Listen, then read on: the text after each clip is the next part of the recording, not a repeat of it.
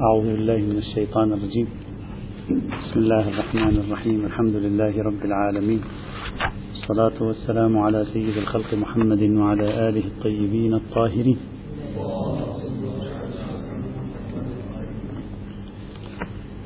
وصل بنا الحديث إلى عنوان تشريع الخمر بين احتمالات ثلاثة. الاحتمال الأول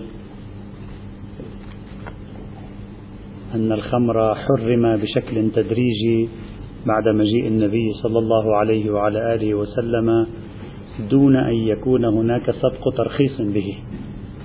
فقط سكوت سكوت أعقبه تحريم تدريجي.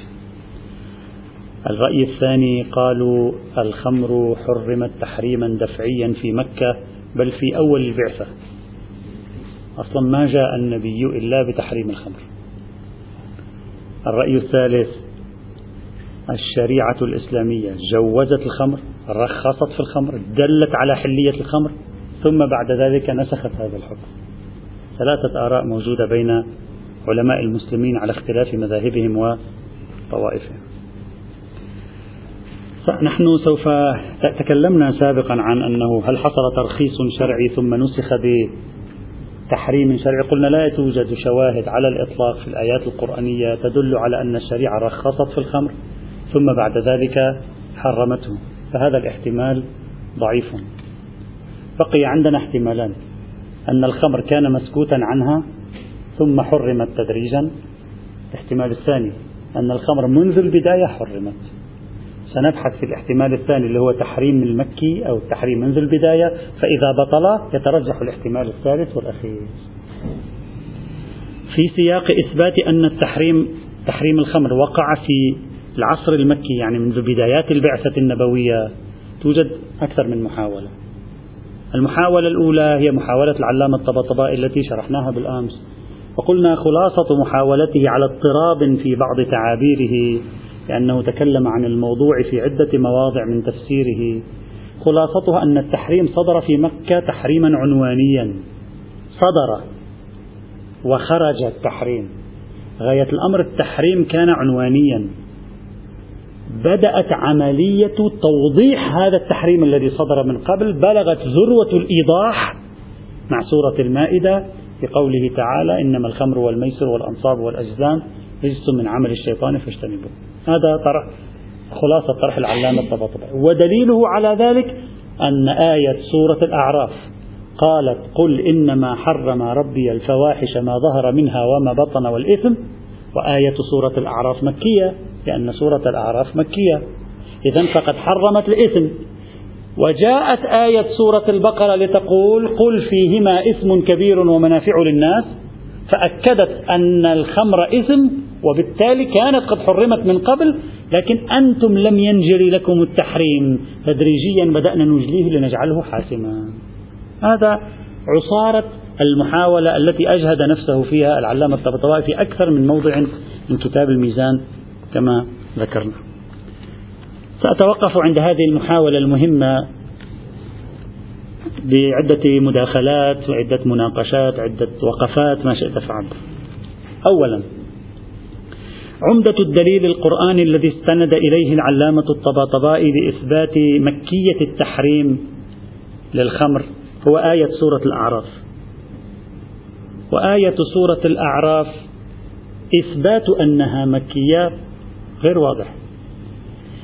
جميعنا يعرف أن هناك الكثير من السور القرآنية وربما جميع السور القرآنية خاص عن الطويلة أغلب آياتها مكية بعضها مدني أو أغلب آياتها مدنية بعضها مكي.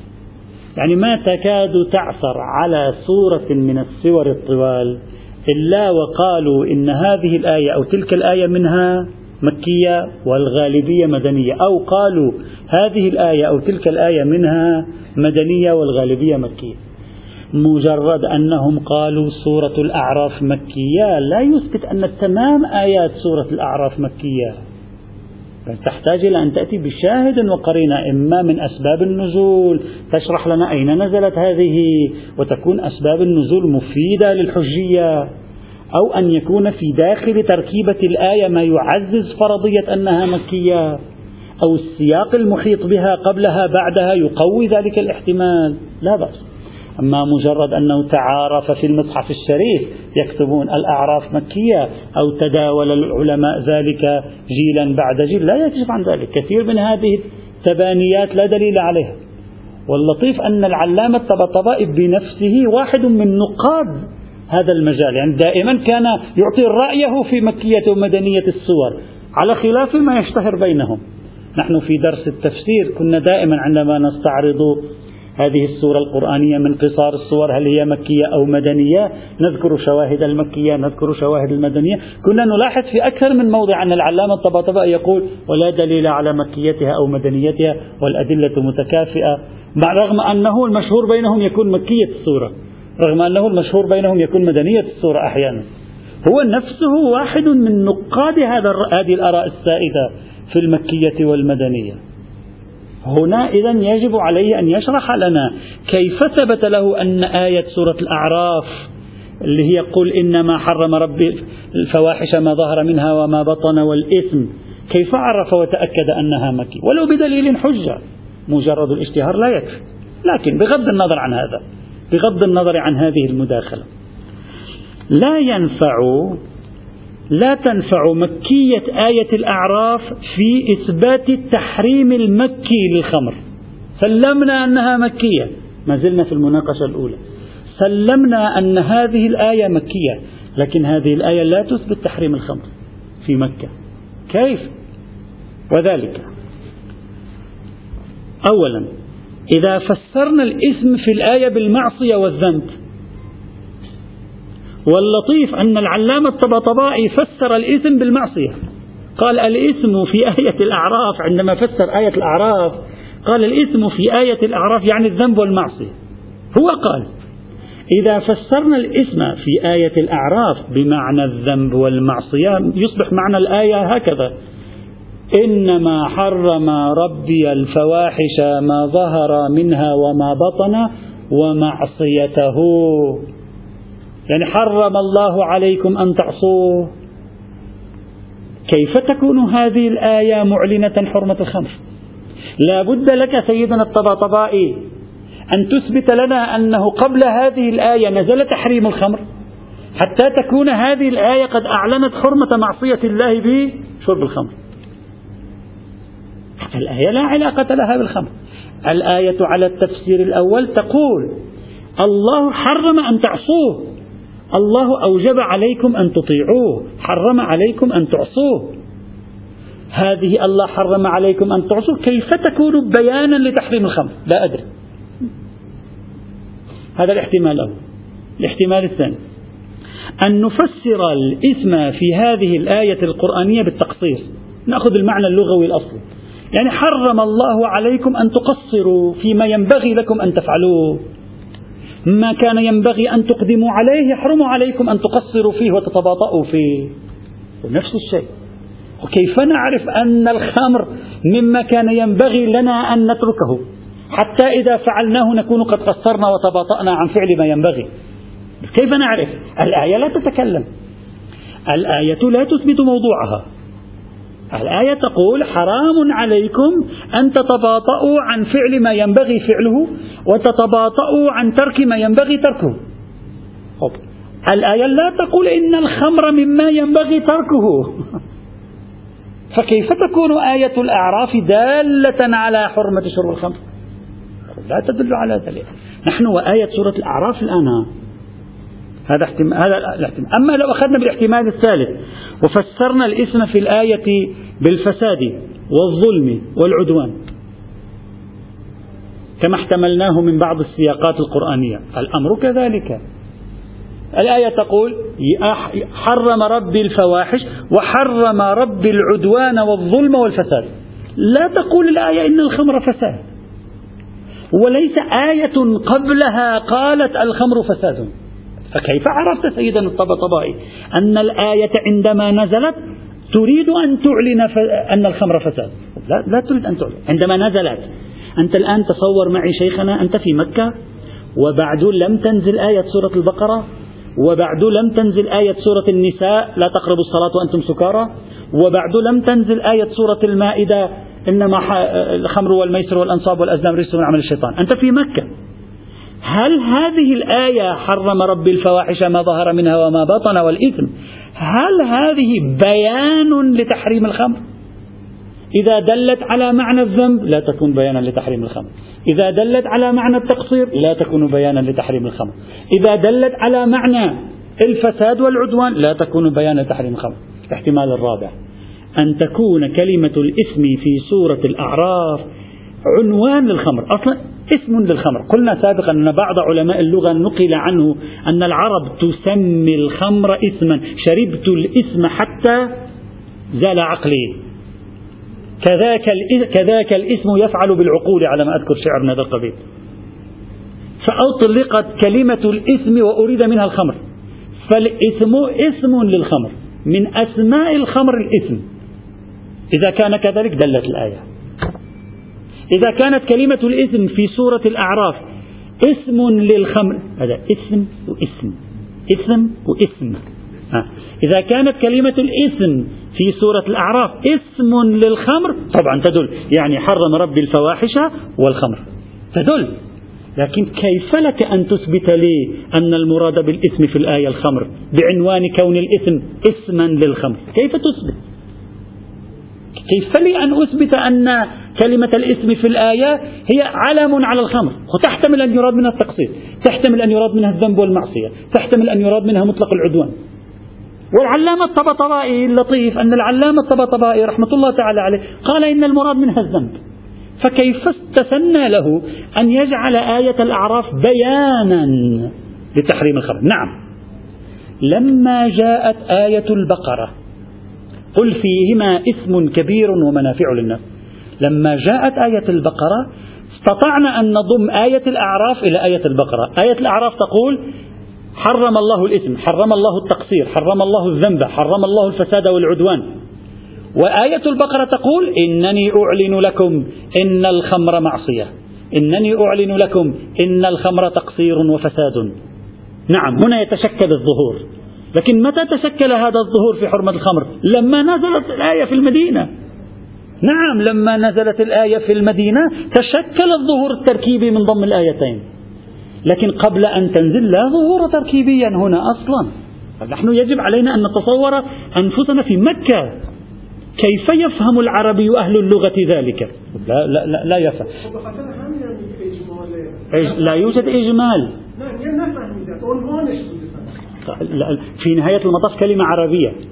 مجرد وجود الآن, إذا تسمعون سائر المناقشات هذا الإشكال أيضا سيذهب.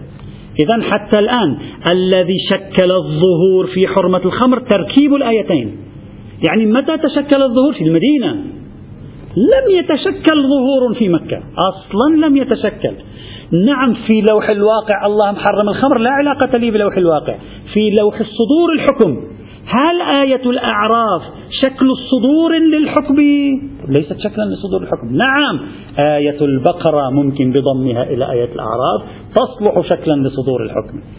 فآية الأعراف ليست ظاهرة عرفا في تحريم الخمر ولا يمكن بهذا التقريب الذي قلناه أن يفهم منها العرب حرمة الخمر. هذا أول المناقشة الأولى.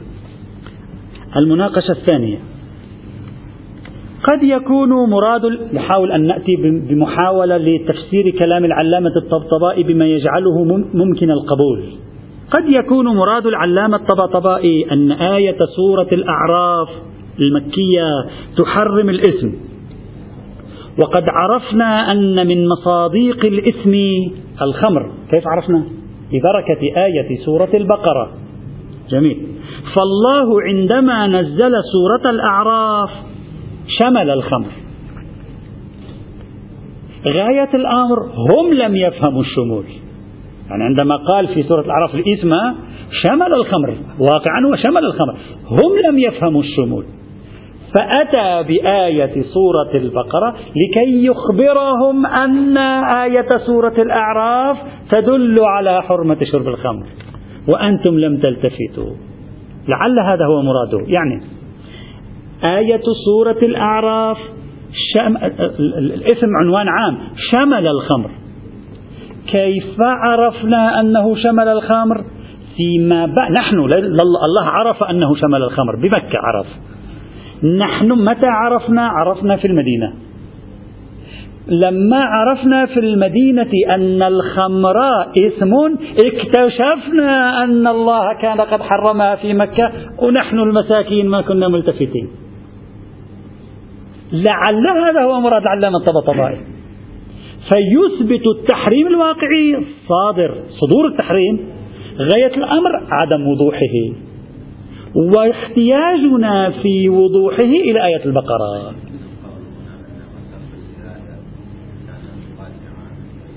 هنا مصب اعتبار لا مصب إرادة. هو الإثم خب خب الخمر خب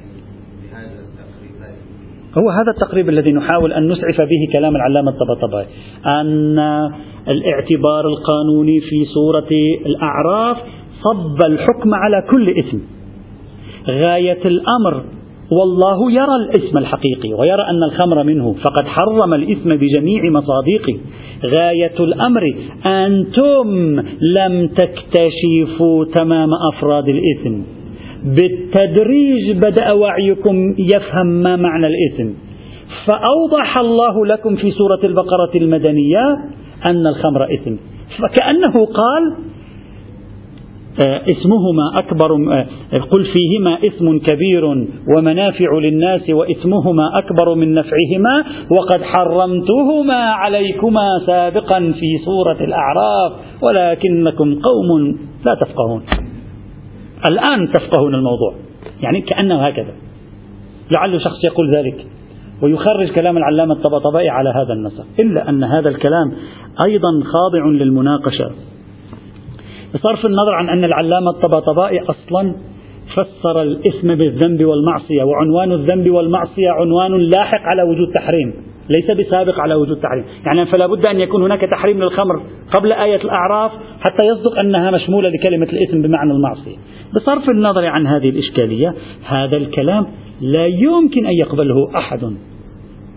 يعني بالطبع العقلائي وإلا كل الأحكام الإسلامية أخي العزيز جميع أحكام الإسلام بجميع التفاصيل الفقهية والأخلاقية إلى يوم القيامة كلها نزلت في مكة.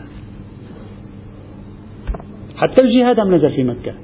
تقول الجهاد نزل في في المدينة حتى الجهاد نزل في الصوم هم نزل في مكة. تقول الصوم شرع في السنة الأولى أو الثانية للهجرة؟ لا في مكة. كيف؟ لأن الله تبارك وتعالى يقول إن الله يأمر بالعدل والإحسان. وكل الشريعة الإسلامية ليست سوى عدل وإحسان. فإذا إن الله يأمر بالعدل والإحسان وهي آية في سورة النحل وسورة النحل مكية. إذا جميع الأحكام الإسلامية نزلت في مكة. ليس فقط. إن الله يأمر بالعدل والإحسان وإيتاء ذي القربى وينهى عن الفحشاء والمنكر والبغي. كل حرام جاء بعد ذلك فهو منكر. وكل واجب جاء بعد ذلك فهو عدل. وكل مستحب جاء بعد ذلك فهو إحسان.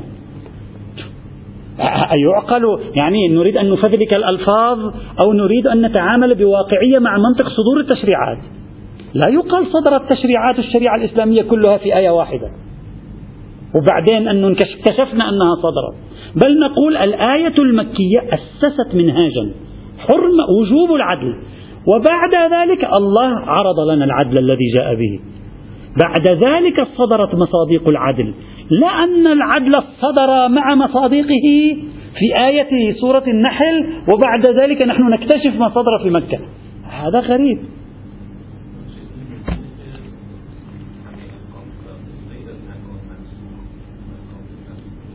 خب. هذه ليست منسوخة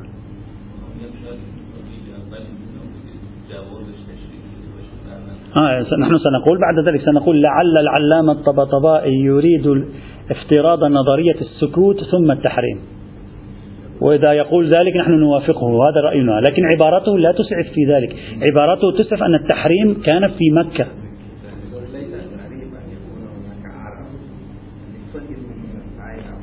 احتمال الآية غير واضحة الدلالة. أنت الآن تريد أن تثبت. قد يكون. فهموا. لا بأس. احتمال. عندك أكثر من احتمال؟ آه لا ليس احتمالات. هنا نظرية تقول صدر التشريع في مكة.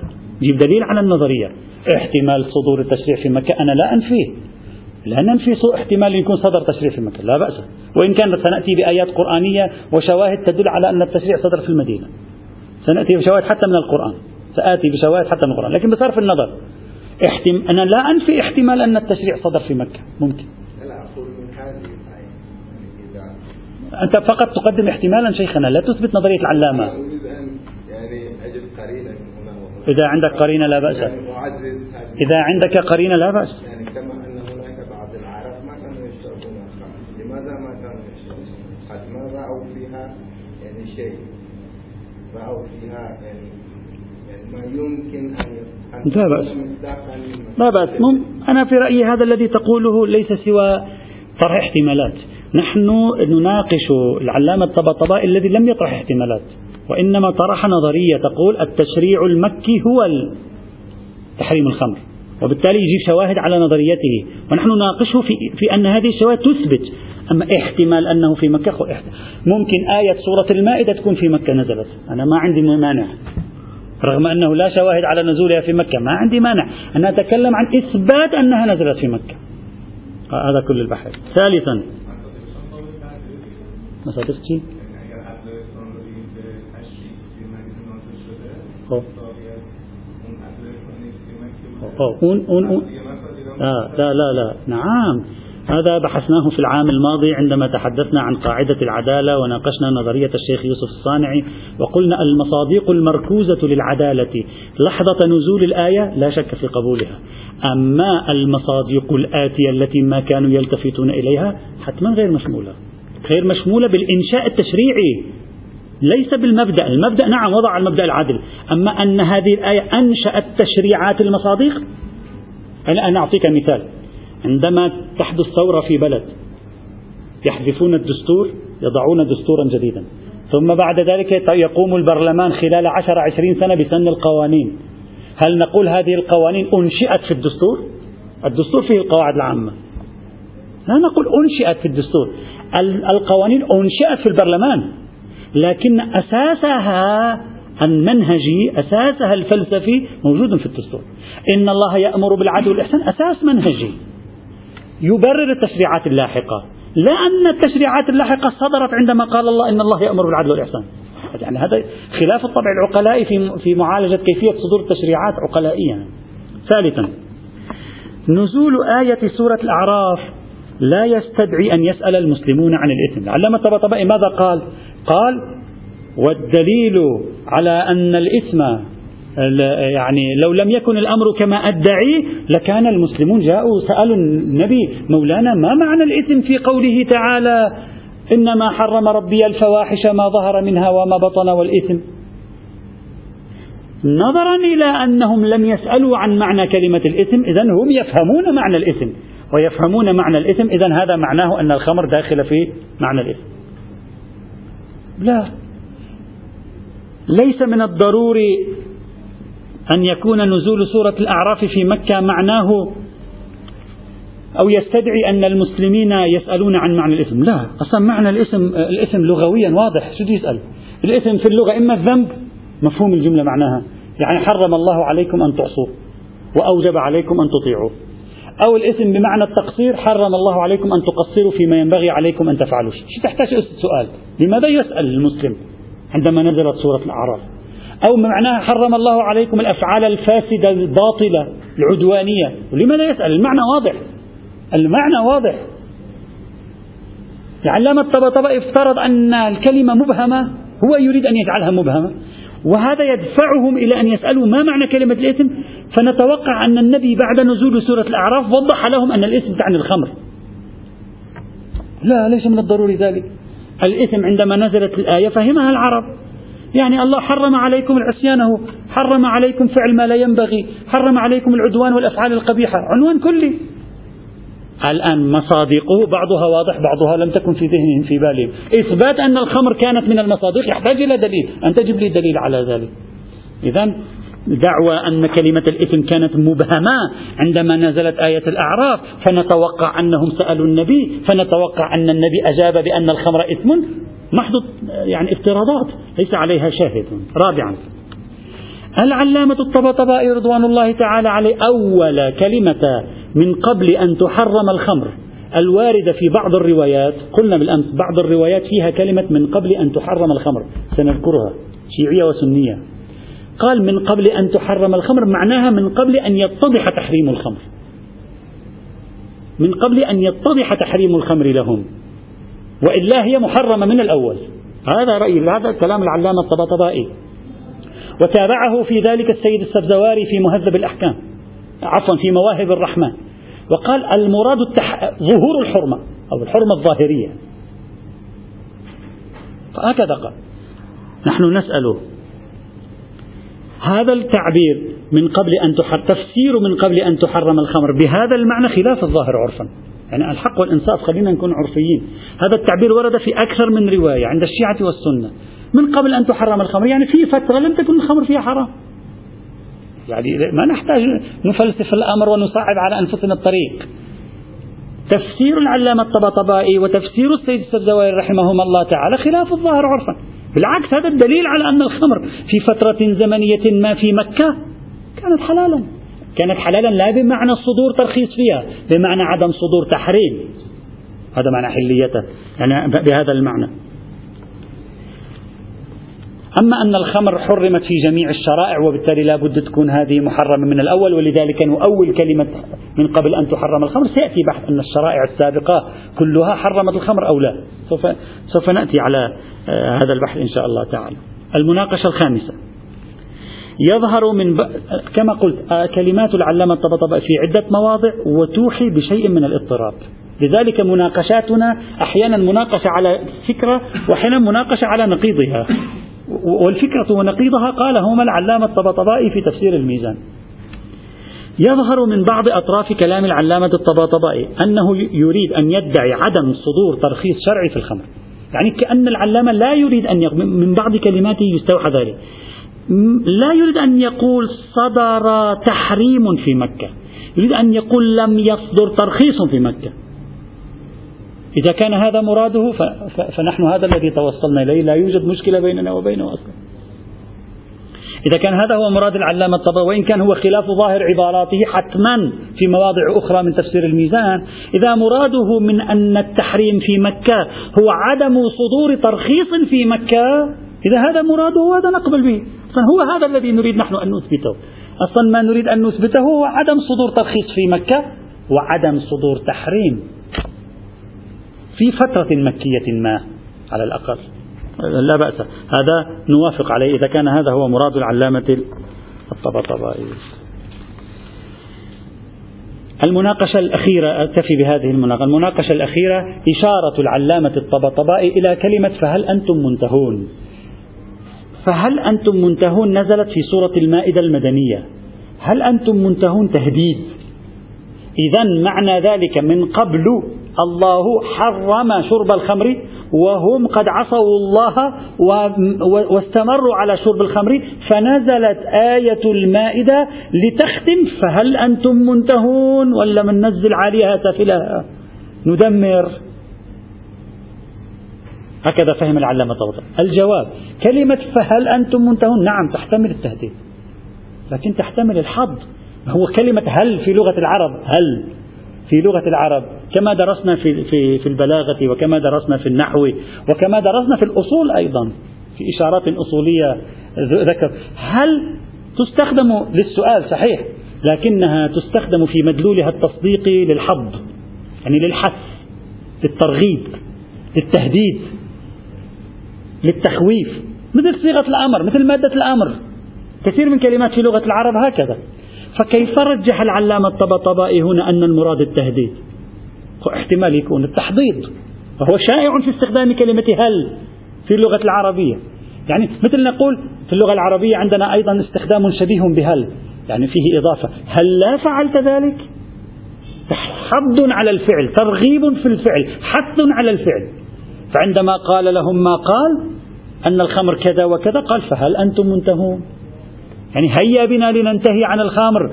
ها أنتم اكتشفتم أن الشيطان يريد أن يوقع بينكم العداوة والبغضاء في شرب الخمر. يريد أن ينسيكم الله بشرب الخمر. هيا بنا لنترك شرب الخمر. تعالوا لنترك شرب الخمر بعد أن عرفنا مفاسده. فهل أنتم منتهون؟ لا تدل على التهديد. لا أقول دالة على الحظ. تعيينا. أقول لا دليل على التهديد. ويكفي أن أبطل دليل العلامة الطبطبائي في التهديد هنا كي أقول إن نظرية العلامة الطبطبائي ليست سوى احتمال. وبالتالي لا يوجد ما يسعفها ويؤيدها بشكل قاطع. بل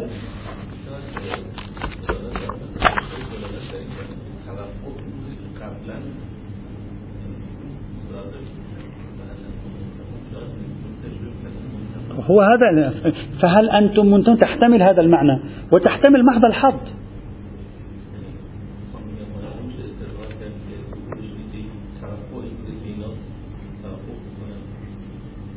نعم لأنهم معتادون على سيأتي بعد قليل. الخمر في حياة العرب عادية. بعض العلماء مثل سيد جعفر مرتضى قال آه، يعني الخمر آه، عند العرب لا يشرب العرب المحترمون والوجوه. الشخصيات البارزة في المجتمع لا تشرب الخمر. الذين كانوا يشربون الخمر عند العرب هم صغار القوم صعاليك صغار القوم الأوباش كما نسميهم. أما الوجوه شخصيات رؤساء القبائل رؤساء العشائر الوجوه العربية ما تشرب الخمر كانت. والشواهد على عكس ذلك سنرى بعض الشواهد. لا ليس عندي دليل. كان العرب شائع عندهم شرب الخمر. عادي كانوا يشربون الخمر بشكل طبيعي. مثل شرب الخمر في بعض المجتمعات اليوم سائد بشكل طبيعي في دول غربية ودول شرقية أيضا عادي يشربون الخمر بشكل طبيعي. فالآن قال لهم الخمر والميسر حرام لأن هناك مشاكل نشبت من وراء الخمر والميسر. قال لهم الخمر والميسر حرام وشرح لهم مفاسدها وحضهم على تركها هذا احتمال موجود أيضا. أما أنه نزل قبل ذلك تحريم غير واضح خاصة تحريم قرآني.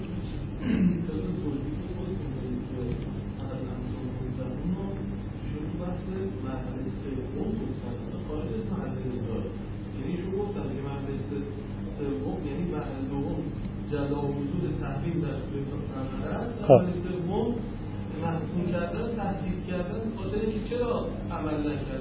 خب يعني الحكم كان صادرا من قبل هذا يريد العلامة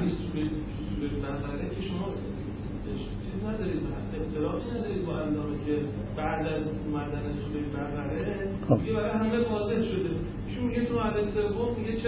آه. إذا أنتم تكملون إشكالي الآن أنا الآن أريد أن أشكل أقول سلمنا ما قاله العلامة الطبطبائي من أن منتهون تهديد.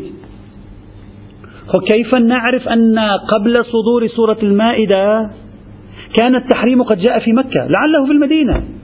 ببركة آية سورة البقرة. وهذا إشكال أيضا إضافي على العلامة. بلى بلى التحريم المكي.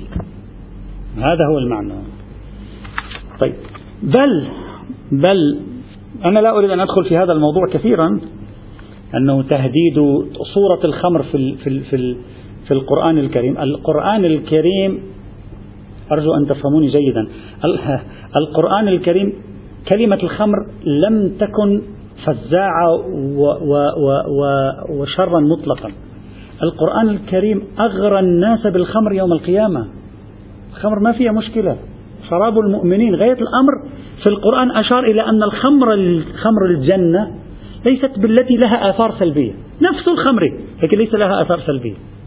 نفس اللذة نفس يعني يريد أن يقول لهم هذا الذي تحبونه أيها الناس شرب الخمر هذا موجود في الجنة أيضا. هل رأيت القرآن قال الزنا موجود في الجنة؟ الفاحشة موجودة في الجنة؟ العدوان على الناس موجود؟ السرقة موجودة في الجنة؟ لا يمدح هذه الأشياء الفاسدة بطبعها. لكن الخمر قال ما في مشكلة موجودة في الجنة.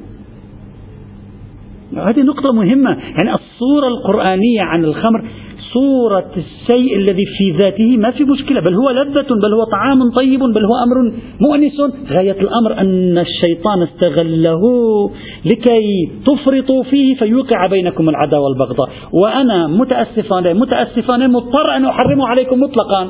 لأن إذا أحرم أفصل ما ينفع يجركم الشيطان.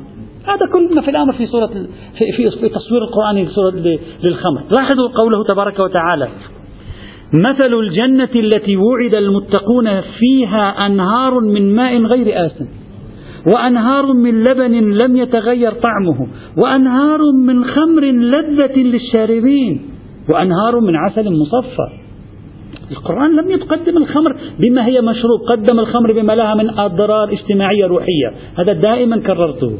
يعني يجب أن نفهم طبيعة موضوع الخمر. ولذلك الآيات القرآنية التي حرمت محرمات الأطعمة والأشربة إن حرمت عليكم الميتة والدم لم تذكر الخمر. لأن الخمر حرمت تحريما ذرائعيا للمنع عن وقوع السكر المفضي إلى العداوة وفض الروابط الاجتماعية والروحية بين الناس. وهذا هو فرقه عن لحم الخنزير محرما بذاته. حتى لو لا يؤدي إلى أي أثر سلبي من الذي تتصورونه أنتم. من الآثار السلبية الاجتماعية. هو خلاص هو هذا في حد نفسه فيه خبث ذاتي. الخمر ليس فيه خبث ذاتي. الخمر طعام لذيذ وشراب لذيذ مؤنس للمؤانسة طعمه أيضا يستأنسون به اعتادوا عليه. هذا التفريق مهم جدا. هذه الآيات تساعد على أن الخمر ليس شيئا سلبيا كان.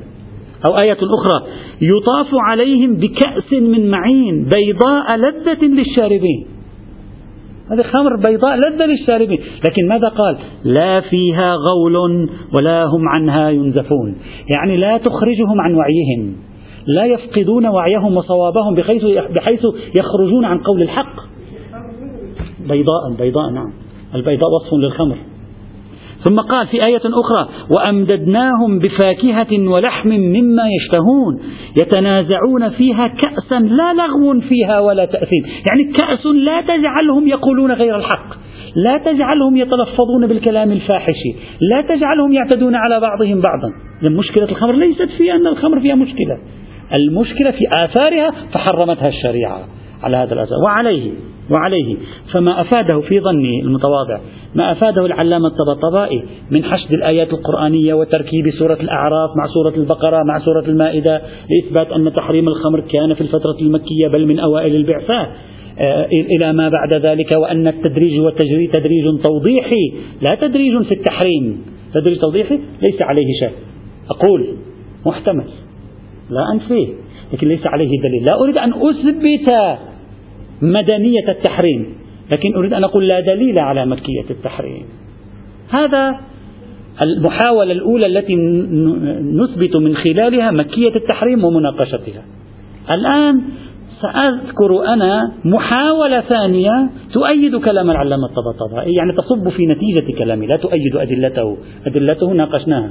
تؤيد نتيجة العلامة الطبطبائي ومن معه وغالبا الذين هم مع العلامة الطبطبائي بعض العلماء من متأخري الإمامية تؤيد النتيجة لكن بطريقة مختلفة سوف أذكرها أضيفها الآن. المحاولة الثانية أن ندعي أن أقوى الآيات دلالة على تحريم الخمر هي آية سورة المائدة.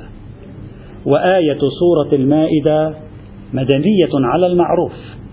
وسورة المائدة يكاد يكون هناك إطباق على كونها سورة مدنية. إلا أنه لا مانع من كون سورة مدنية وبعض آياتها كما قلنا مكية. والآن أريد أن أدعي بأن الآية الأصلية لتحريم الخمر هي آية مكية. يعني أنا لم أفعل كما يفعل العلامة الطبطبائي يقر بمدنية الآية المائدة والبقرة ويحاول أن يستفيد من سورة الأعراف ليثبت مكية التحريم. أنا أريد أن أقول ما هي أقوى آية؟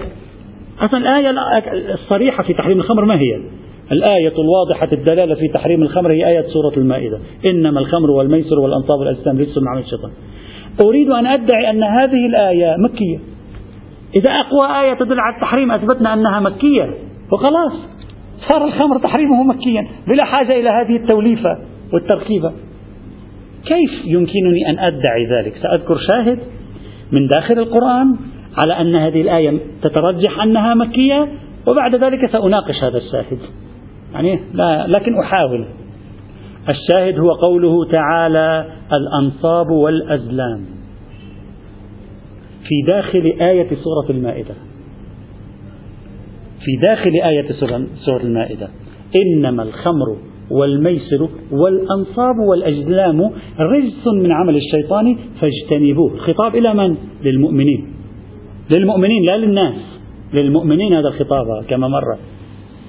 يخاطب الله المؤمنين أن الخمر والميتة والميسر والأنصاب والأزلام رجس ويطالبهم باجتنابها الأربعة. ثم في آخر الآية الثانية يقول فهل أنتم منتهون؟ أستنتهون عنه إن شاء الله؟ هيا بنا ننتهي عنه. سؤال الأنصاب حجارة كانت تضعها العرب تقدم ذبائحها للأصنام بل قيل إن الأنصاب هي هي عبارة عن الأوثان. أصلا معروف في التاريخ الأنصاب هي عبارة عن الأحجار التي تمثل الأوثان التي كانوا يضعونها على الكعبة. والأزلام ما هي الأزلام؟ هي عبارة عن سهام سهام.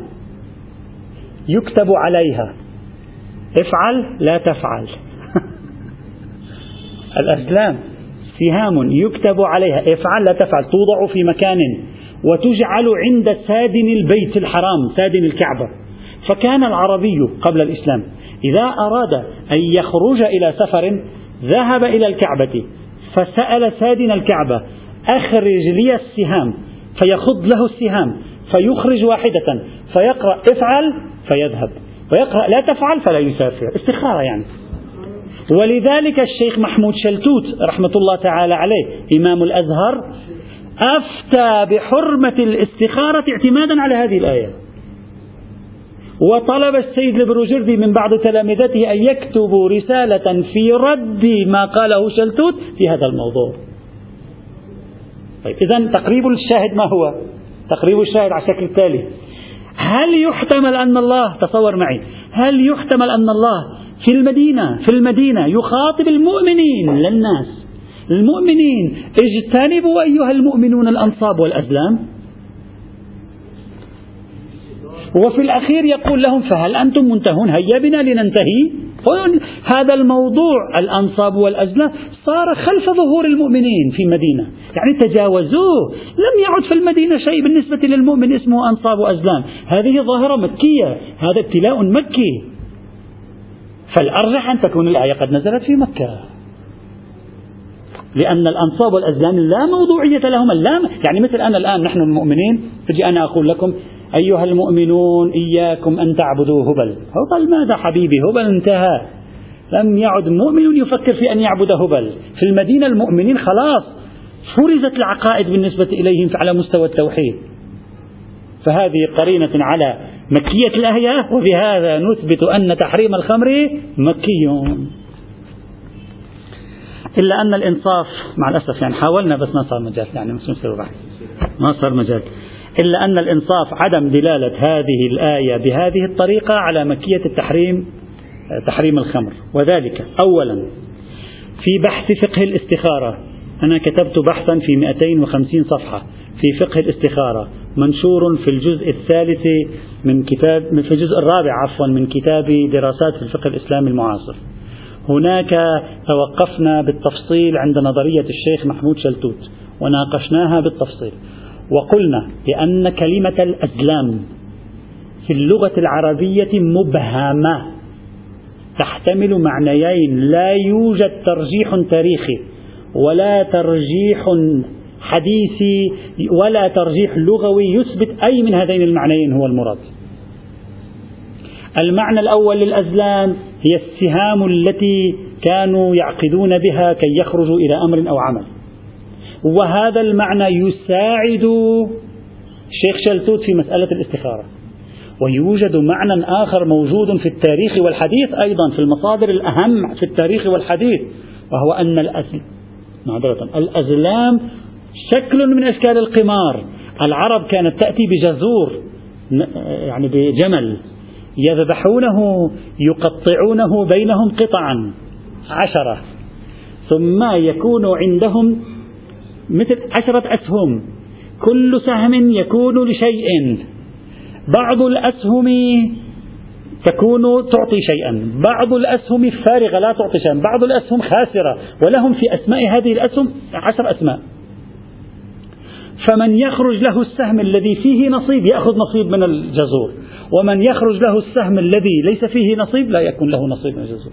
وهذا موجود في التاريخ وتسميه العرب الأزلام وذكره, وذكره المؤرخون وذكره علماء الحديث أيضا. وقلنا هناك بحسب الشواهد لا نستطيع أن نرجح يعني بالنسبة لي لم أستطيع أن أرجح القضية مبهمة فلا الشيخ شلتوت يمكنه أن يثبت أن الأزلام هو ما قال ولا نحن يمكننا أن نثبت أن الأزلام هي الخمر. عفوا أن الأزلام هي ضرب من المقامرة. لكن نحن الأمر عندنا سهل لأن الأزلام حتى لو كانت مبهمة الميسر واضحة. فيكون ذكر الأزلام بعد ذكر الميسر من باب ذكر الخاص بعد العام. وبالتالي لا أستطيع أن أقول كلمة الأزلام في هذه الآية القرآنية شاهد صريح على المكية لأن احتمال أن كلمة الأزلام يراد منها الأزلام التي في باب المقامرة وبالتالي بحث المقامرة بالمدينة كان موجود أيضا. لا نقاش فيه. يا الآن هذا أولا نحن بعدنا في أولا. هذا بعدنا في أولا. ثانيا الأمر الثاني لا مانع بقيت عندنا كلمة الأنصاب الآن. لا مانع من تحريم ما ذبح على النصب. لماذا؟ لأنه من أشهر مصاديق الذبح لغير الله تبارك وتعالى. في آية المائدة آية رقم ثلاثة وما ذبح على النصب وأن تستقسموا بالأزلام. لأن العلامة الطبطبائي أنا لا أريد أن أستطرد في هذا. العلامة الطبطبائي يعتبر أن الآية الثالثة من سورة المائدة جزء منها دخل في جزء آخر. اليوم أكملت لكم دينكم وأتممت عليكم نعمتي ورضيت لكم الإسلام دينا. هذه الجملة يقول هذه خارج هذه الآية. وما بعد هذه الجملة فمن اضطر غير باغ ولا عاد مربوط بما قبلها. هذه حرمت عليكم الميتة والدم ولحم الخنزير. هذه مكية. لأن فيها تعبير وما ذبح على النصب وأن تستقسموا بالأزلام. وهذا متناسب مع مكة. بينما اليوم أكملت لكم دينكم ليس متناسبا مع مكة لأنه في مكة بادلنا في البداية للتو نقول بسم الله بدأ الدين كيف يقول أكملت لكم دينكم؟ فلا بد أن تكون هذه مدنية. ثمة أحد ما أقحم هذه الجملة في داخل الآية. وطبعا هذا موضوع خطير جدا لأن هذا الموضوع إذا فتحنا باب احتماله سيدمر القرائن السياق المتصلة في القرآن. لكن العلامة الطبطبائي يدافع عن السياقات المتصلة يقول في مورد موردين في مشكلة البقية ما في مشكلة. أي موردين الآية الثالثة من سورة المائدة وآية التطهير. أيضا يقول آية التطهير من الخارج وأقحمت إقحاما هنا من أقحمها؟ الله أعلم. طيب. إذا ما أريد أن أقول في الآية الثالثة من سورة المائدة وكذلك الآية تسعين من سورة المائدة التي نحن فيها لا مانع أن يتكلم الله عن موضوع الذبح على. على آه، آه، على النصب على النصب لأنها بيان لأمر شائع بين العرب إذ الآيات القرآنية التي تأمر المؤمنين بالتوحيد وتنهاهم عن الشرك تواصل نزولها في المدينة كثيرا يعني من ميزات الخطاب المكي التوحيد وعدم الشرك. لكن موضوع التوحيد وعدم الشرك سبحان الله استمر في المدينة المنورة رغم أن موضوع التوحيد وعدم الشرك قد تجاوزه المسلمون في المدينة. هذا الموضوع خصائصه أنه استمر من أول البعثة إلى آخر الفترة المكية. فنقول نحتمل حينئذ أن القرآن أيضا عاد وكرر قضايا النصب لأن النصب هي عبارة عن أصنام. يعني هو تعبير آخر عن النهي عن عبادة الأصنام وطلب التوحيد وهو أمر شهدناه في النصوص المدنية بكثرة. وبالتالي ينخفض القوة الاحتمالية في قرينية هذا التعبير. نعم هذا يجعلني أحتمل أن هذه الآية مكية لكن لا أستطيع أن أثبت أنها مكية. أنا الآن أريد أن أثبت أنها مكية. لا أستطيع أن أثبت أنها مكية. أما احتمال أن تكون مكية؟ نعم محتمل أن تكون مكية. لكن احتمال المكية لا ينفعنا شيئا. فغاية ما تعطيه كلمة النصب هنا مع هذا الأمر احتمال المكية. لا إثبات المكية في هذا السياق. وعليه وعليه لا يوجد معطى قرآني لا المحاولة الأولى تامة ولا اللي هي محاولة العلامة الطبطبائي ولا المحاولة الثانية التي أضفناها تامة في موضوع الأزلام والأنصار لا يوجد معطى قرآني يثبت أن التحريم نزل في مكة بل توجد ثلاثة معطيات عكسية تثبت أن التحريم لم ينزل في مكة أو على الأقل لم ينزل في بداية البعثة. تأتي إن شاء الله تعالى. والحمد لله رب العالمين. شطور ده قسمت نمیکردن. 27 قسمت میکردن. ها في رواية أخرى بالسهاف بعضها ده قسمت. حروف